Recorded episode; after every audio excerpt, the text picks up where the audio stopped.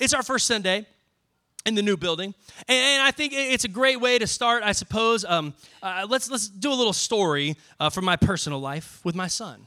Um, Oakland is four. And we have Tegan also, who is just about to be one in a couple of weeks. It is crazy, y'all. It, time flies so fast. Um, and Oakland loves this show, and maybe some of you parents already know it, grandparents, you definitely know it. It is called Bluey. You know this show. Come on now. Bluey is the savior of all parents, right? Like Bluey is amazing. Oakland, um, he is here for all three services today. I guarantee you, he's going to be somewhere in this building with an iPhone or an iPad watching Bluey today at one of the services because he's got to find something to do. Actually, normally, this is my preaching iPad, but the other six days of the week, this is Oakland's iPad, right? And he will make sure to tell you about it because this is where he watches Bluey and all of his great shows. Bluey is amazing if you're a parent. it's, it's so funny, it'll make you laugh, it's hilarious. And then also, you'll turn around like two minutes later and you will be boohooing, crying your eyes out in a seven minute episode. I don't know how they do this. If you never watched Bluey or if you don't have kids in your life, you're honestly missing out because it is a great show. Um, and so, there's this episode called The Shadowlands. I don't know if you've watched this episode before. It's called The Shadowlands.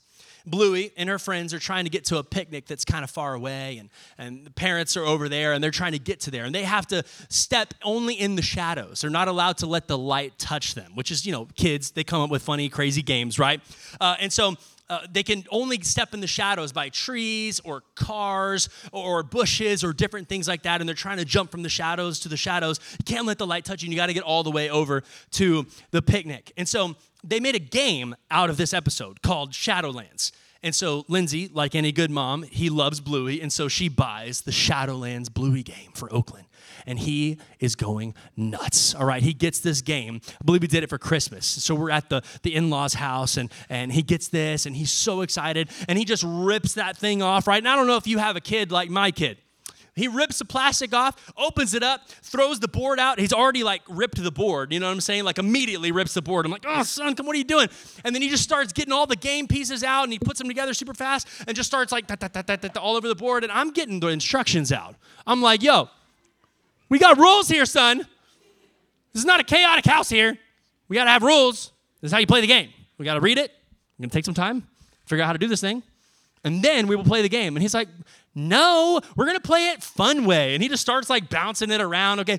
He doesn't have any kind of rhyme or reason to it. He is never playing by the rules. He loves to make up his own rules. And it is so frustrating because there are very, very specific rules written out for how we are supposed to play this game. And I would like to use them, please, son, if we can. And he's like, nope, not happening. So we start playing this Bluey game and I'm supposed to spin, but then he tells me to draw a cupcake card instead. Yes, there are literal cards with cupcakes on them. So he says, No, dad, you have to draw a cupcake card. And I'm like, okay, like I guess I'll draw the cupcake card. I guess so. And then when it's his turn, uh, you know, there's a part where you're supposed to go backwards and then forwards, kind of a Chutes and ladder sort of situation, right? And so he's supposed to go backwards, but instead, what Oakland does is he takes his little game piece, he takes his bingo, one of the characters, from the third space all the way to the end and drops bingo off at the end and says, Dad, I win! it's like, oh, Oakland, you can't do that. That's not how it works. No, I didn't say I didn't say anything like that. But I'm, I'm thinking internally, I'm like, and I'm saying, yes, son, you win. Great job. All right. You want to play again? He was like, oh, of course. And we want to play by the rules? No. All right. So he's not won any of this. Now, I want to ask you a question. How many of you are rule breakers like my son? Come on, you don't even look at instructions. Okay, maybe you don't play board games, all right? I got a few of you already. Let me, let me make it a little more personable. You're the man that when you get the shelves that your wife bought for the house, you ain't looking no instructions, right? You don't need instructions. You're just going to put it together. Why? Because instructions are for losers, right? I am a man. I can put this thing together myself. And then when it ends up a little a little crooked and you're putting it up against the wall, your wife's like, "Why is that a little off right there. You're like, no, that's definitely how it's supposed to be. Yeah, yeah, yeah, for sure. Like it, they built it that way. It's just like poor craftsmanship on their part. you know, I don't know what's going on there. So. Uh, you're the uh, you're the person that you think speed limits are just a suggestion, right? You're singing on the toll road, driving past Tesla. I can drive 85, and you're like going 105 on the toll road, speeding past Elon over there. You know, uh, listen. I know some of you might be that kind of person. I like to follow the rules, okay? Uh, some civilized people in here would like to actually get out the instructions and figure out how to do it. And so, uh, but, but here's the problem with that is, is if you are one of those people, maybe you're more like my son, you would actually maybe be a little bit more like Jesus than I am in that. Because Jesus was a rule breaker. Come on now. He was a rule breaker, not in a way where he actually broke the old law, but but there were so many man-made traditions and things and ways of life that the church had been doing uh, uh, the, the Jews had been doing life for so long. And then Jesus comes on the scene and he says, "You know what? We're doing something different. We're not going to play by the same rules anymore. In fact, I make the rules. I am the way, I am the truth, I am the life. Nobody gets to the Father except through who? Me. And so Jesus flips it up, and, and he actually gets a lot of flack for this. He has a lot of people that say, uh, the Pharisees and the Sadducees are constantly arguing with him and saying, No, no, no, this is how we've always done it. Don't, don't you see the rule book? This is how we play the game, Jesus. This is how we do this life with God. And, and he says, No, no, no, listen, you have been told this. You may have heard it said this way. But what does Jesus say? He says, But I say, but I tell you this. And you'll see that many times throughout the Gospels where Jesus says something different than what was the tradition, than what was the actual rules. And I'm going to take you through a little bit of the Easter story and show you how he changed things. We're going to go to Luke chapter 23. If you have your Bible, you can go ahead and pop that open. It will be up on the screen for you. But Luke chapter 23, verse 33. Before I get into this, I'm going to set it up for you. It's at this point Jesus and his disciples have already had the Last Supper. Right? They've already had this meal together, they've shared it together, they've taken communion together. He said, This is my body, this is my blood, take this. They were still so confused, they didn't understand what's happening. Jesus goes out and prays in the Garden of Gethsemane says that he's actually sweating uh, and, and, crying like tears of blood, just blood all over his face. It's a phenomenon that happens when you're extremely, extremely stressed. It's a medical phenomenon. So Judas betrays him with a kiss. He gets taken into custody.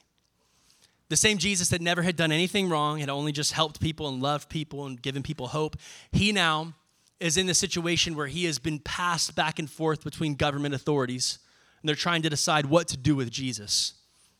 The crowd says, Crucify him. We want Barabbas. Give him him. Crucify Jesus. And they're saying, For what?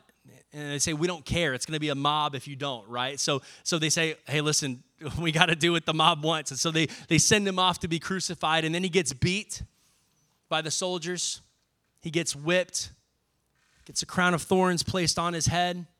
He's mocked, he's made fun of, he's spit on. The worst kind of punishment that you could possibly think of. And then uh, the worst part is they take this, this whip that was specially formulated, specially made to just absolutely destroy the person that's being whipped by it, to the point where it actually would rip out pieces of your back as they pull it back off of you. Excruciating pain exposing muscle and bone and flesh and awful, awful what he went through. And then at this point, it's time for him to be crucified after all of that has happened. Now they're going to put him on the cross. And that's where we pick up right here in Luke chapter 23. When they came to the place called the skull, they crucified him there along with the criminals, one on his right, the other on his left. Jesus said, Father, forgive them for they do not know what they're doing. I want to stop right there for just a moment. Crucifixion was one of the worst possible forms of torture that was ever invented. It was awful. You, you got put on this wooden plank, basically, and what they would do is they would drive a nail. A lot of people think it was straight through the hands, but it was actually somewhat more closer to the wrist here. They put it in both of your wrists and would put you up on this cross, and then they would take your feet they would put them over each other, and they would drive one very long nail straight through your ankles into the wood behind you.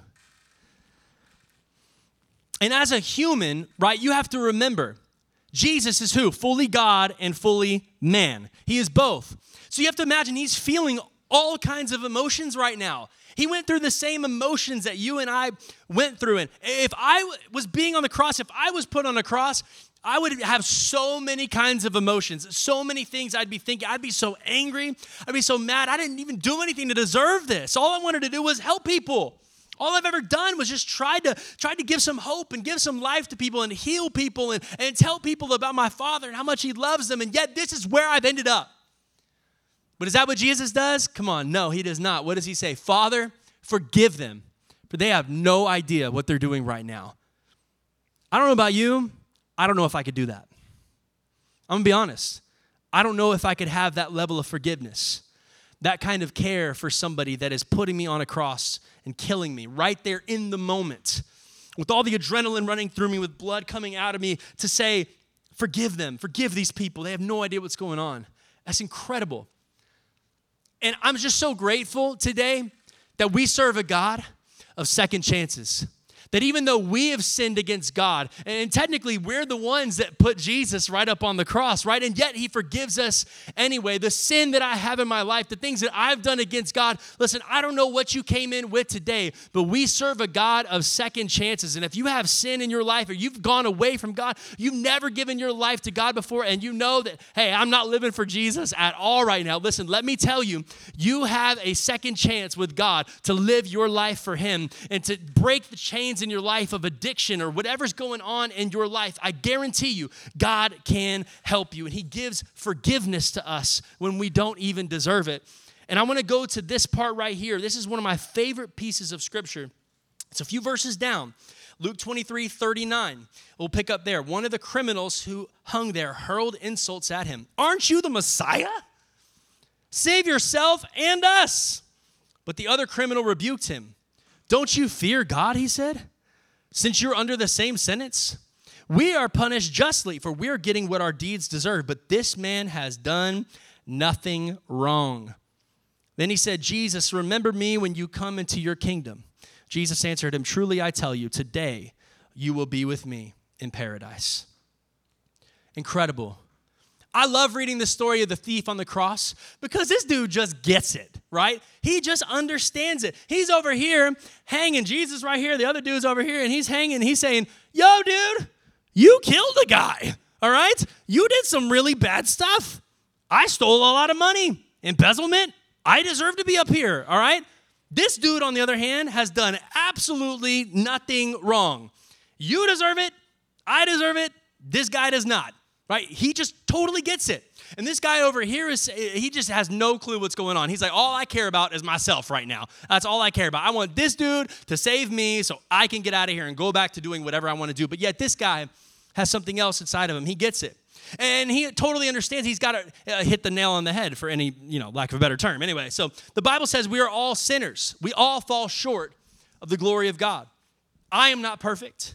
You are not perfect. Your spouse said amen. Come on, like you missed a great opportunity to say amen, spouses, right there. Come on. When Adam and Eve sinned in the garden, sin entered the world, and ever since then, we have been messed up. In Romans, it says this that the wages of sin is what? Death. The wages of sin is death, but God loved you and I so much that He sent His Son Jesus to die the death that we actually deserved. And this thief gets it.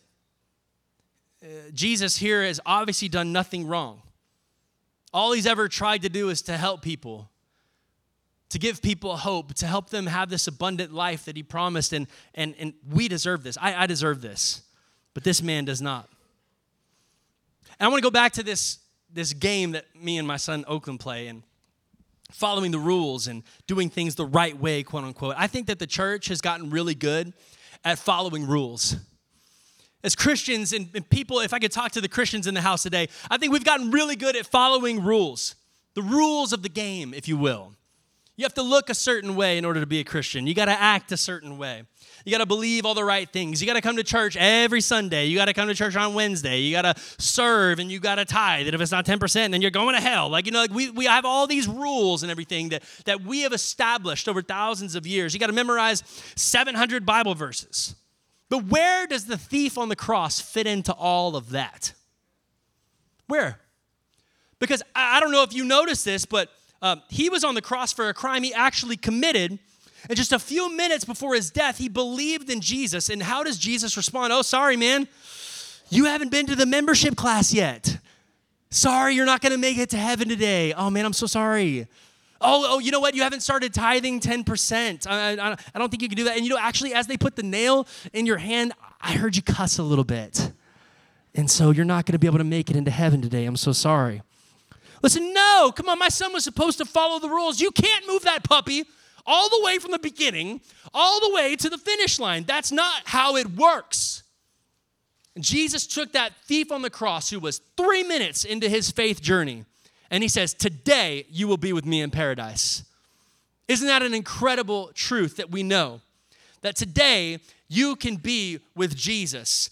Jesus does the same thing with you and with me. When you say yes to Jesus, He takes you from where you are at and takes you all the way to the finish line. I don't know if you remember this or not, but Jesus, when He's on the cross, He says, It is what? Finished. It is a finished work. Jesus has paid the price for your sin and for mine that we can now have a great life along with God and have access to the Father now, have access to eternal life. But many people do not like the fact that this, this sinner right here, this thief on the cross, gets to go to heaven.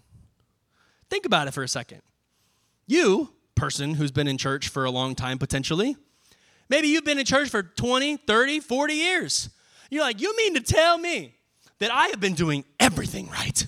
I have been following all the rules. I've never missed church. I've always been here. I've been serving. I've been giving. I've been helping out wherever I can. I've been following the rules of Jesus. I read my Bible. I memorize verses, and I've been doing all this. And you mean to tell me that this guy who's been a believer for three minutes hasn't been baptized, hasn't gone through a class, hasn't done any good in his entire life, and now this dude gets to go to heaven the same way that I do?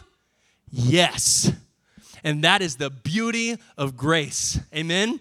That's the beauty of what Jesus does in your life and in mine. It doesn't matter if your life is perfectly cleaned up yet. Listen, when you come to the cross, when you come to the, foot, the feet of Jesus, He is the one that cleans you up. Many times in church, we think, man, I got to get my life right before I can come to church. Some of y'all are here in this place today. You're like, I don't even know if I belong here.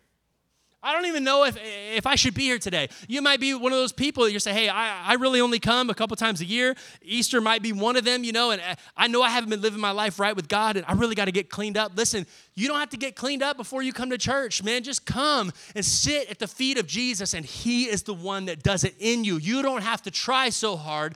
Just sit in the presence of God, and those things will start to fall off of you. The chains will start to break off of you. Come on, in the name of Jesus, we believe that God is a miracle working God, and He's going to do that for some of you today, right here and right now. Somebody say, Amen today.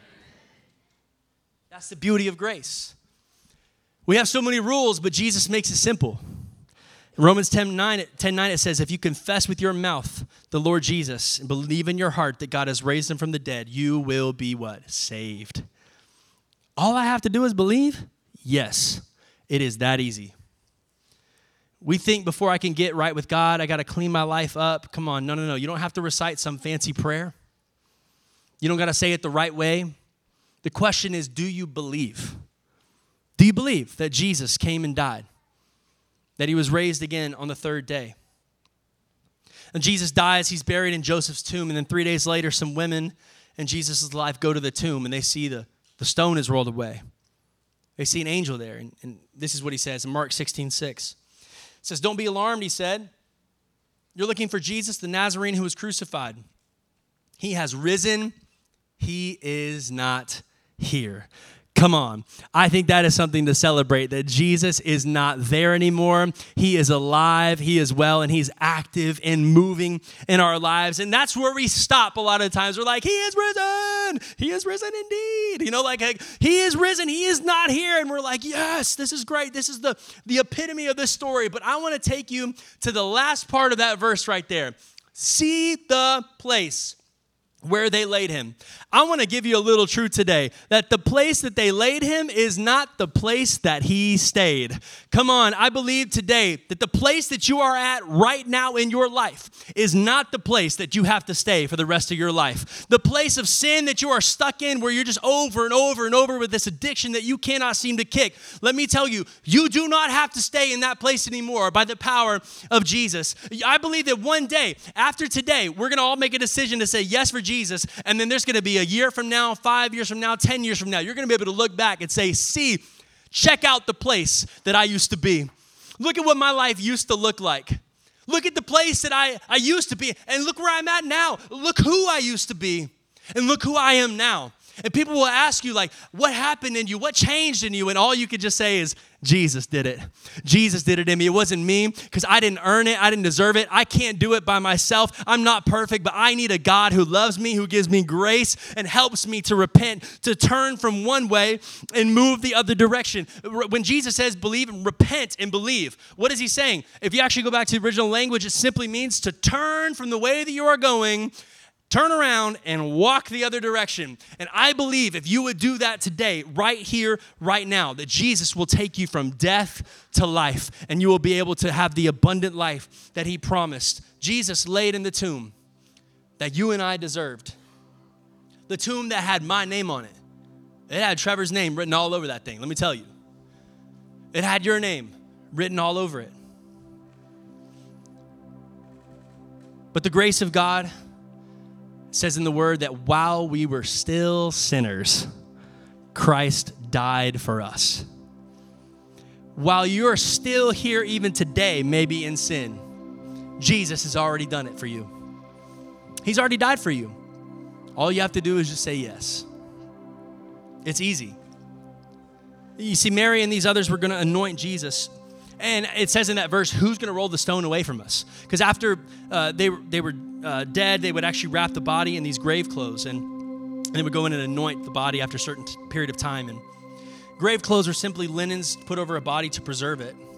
And the issue with the grave clothes and staying in the grave is that it represents everything from our old lives. The grave clothes represent the dirty, nasty junk, sin that we've had in our lives for so long that we were living in death.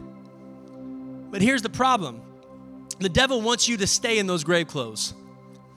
He wants you to be reminded of your sin all the time. Maybe you've actually gotten up and got out of the tomb, but you you walked along with your grave clothes and you're still wearing them. You just look like a mummy walking around, looking all ridiculous, right? And you're holding on to it. And it just it doesn't look right. The devil wants you to stay in bondage. He wants you to stay addicted. He wants you to stay angry. He wants you to be depressed. He wants you to stay in bondage to anxiety, to greed, to anger. He wants you to hold on to your past and to hold on to your sin so that you will not step into all that God has for you. And some of you are even still sitting in the tomb that Jesus died for you to get out of. I think a problem with our culture is many times we're actually okay with being in the tomb. We like the sin, right? Uh, we're okay with it. We've come to terms with it. And we actually hold on to those grave clothes and we're like, yo, is this silk? This is nice. What's the thread count in these things? This is pretty good. And we let the devil lie to us and tell us that this is better than the life that Jesus died for us to have. Today, I just want to ask a simple question. And it's Would you say today that, hey, I'm a sinner? And I know I ain't living right with God. I, I don't have a relationship with Him today. And I need to get right with God. This Easter Sunday, what better time? Resurrection Sunday to get right with God than right now. Don't wait till tomorrow. Don't wait till next week. You don't gotta wait till next Easter. Come on, Jesus died for you to have an abundant, fulfilled life where you are not bound by your sin anymore. You are not bound by the chains that you have had around you for so long. But listen, He died so that you could be free now right now in this place. So we need to get up out of that grave, y'all, because Jesus didn't stay in the grave. Come on, we know that he rose again and he is sitting at the right hand of the Father. Right now, it says in the Bible that he is praying for you. How cool is that? Jesus actually knows you and cares for you and is praying for you. Interceding to the Father simply means he's praying for you and for me. And I want to ask you this question today Will you take off your grave clothes, get up out of that grave, and move into the life that Jesus died for you to have? And it's easy. You don't have to be baptized next week, right on time. You don't have to go through our growth track membership class. You don't got to start tithing and serving. Are you still going to cuss a little? Maybe. You still going to have some trouble? For sure. But do you believe? That's what matters. Because my son took that piece from the very beginning and moved it all the way to the end. And Jesus wants to do that with you right here, right now. You think I got to have all these steps lined out perfect before I can come to God. No, no, no, not today. I believe the Holy Spirit wants to pick you up, turn you around, and place your feet on solid ground today. Amen. Would you stand with me?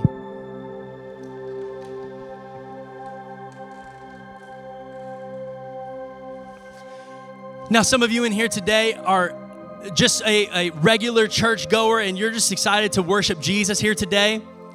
You're excited to just be a part of, of what God is doing and you want to celebrate Jesus. But man, I know I want to talk to those people here today that maybe you say, hey, that's me, Pastor. I, I'm still living in the grave right now. Or maybe I'm still holding on to my past and wearing those old grave clothes. I would just want to ask you today do you recognize that you are the sinner on the cross, the thief on the cross? You're this person.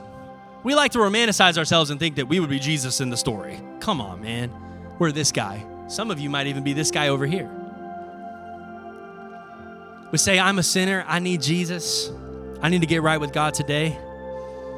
I don't want to live the same way any longer. I, have been trying to do it on my own and it's just not working. I want to say yes to Him today. I want to give you that opportunity right here, right now. With every head bowed, every eye closed. You would say, Hey, Pastor, that's me. I want to get right with God and start this new journey with Him, or maybe get right with God again. Maybe you've been good with him before, but man, you you know that you're not living for him now. And you need to say yes again, rededicate your life to God. Uh, on the count of three, I just want you to raise your hand and look up at me real quick so we can make eye contact. I want to see who I'm praying for today. And then you can put your hand right back down. It'll be the best decision that you ever make in your entire life.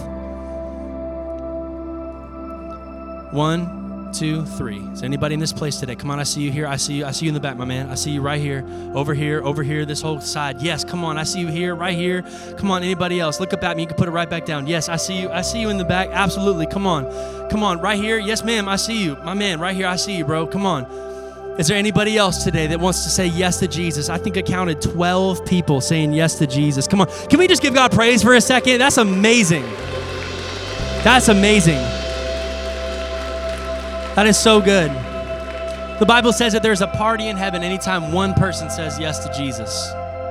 And that's why we like to party around here at Radical Church.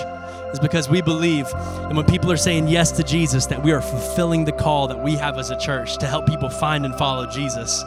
So, hey, on this Easter Sunday, I'd like everybody to pray all together as we say yes to Jesus once again. Maybe you've been a Christian for 40 years. Maybe you're becoming a Christian today, right here, right now. I want us all to pray the same prayer together. Would you bow your heads with me? Say, Jesus, thank you for dying on the cross for me. Thank you for forgiving me, for helping me in my time of need. I know I'm the thief on the cross, in need of a Savior. I give you my life today. I put you first. I turn from my sin and I move towards you. Thank you for saving me. In Jesus' name. Come on, let's say amen in the house of God. Let's put our hands together. Thank you, Jesus.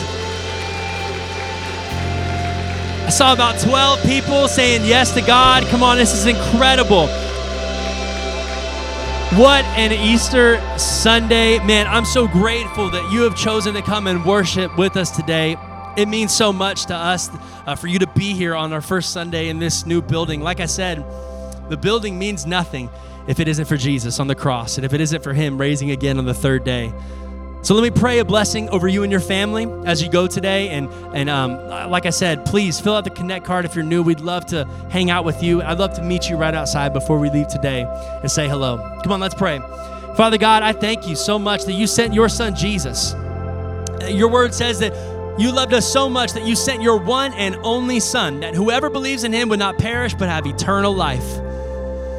God, we're so grateful to Jesus that you, the perfect, sinless Lamb of God, would sacrifice yourself for me and for us.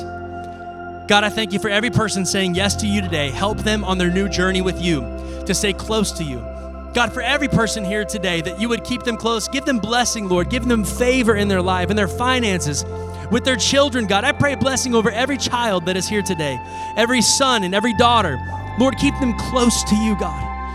Keep them close to your heart that they would never leave or depart from you, that you would help us as parents to train up our children in the way they should go because we believe that they will not depart from it when they are older. God, help them to be mighty warriors and, and princesses for you, God, royalty in the kingdom of God.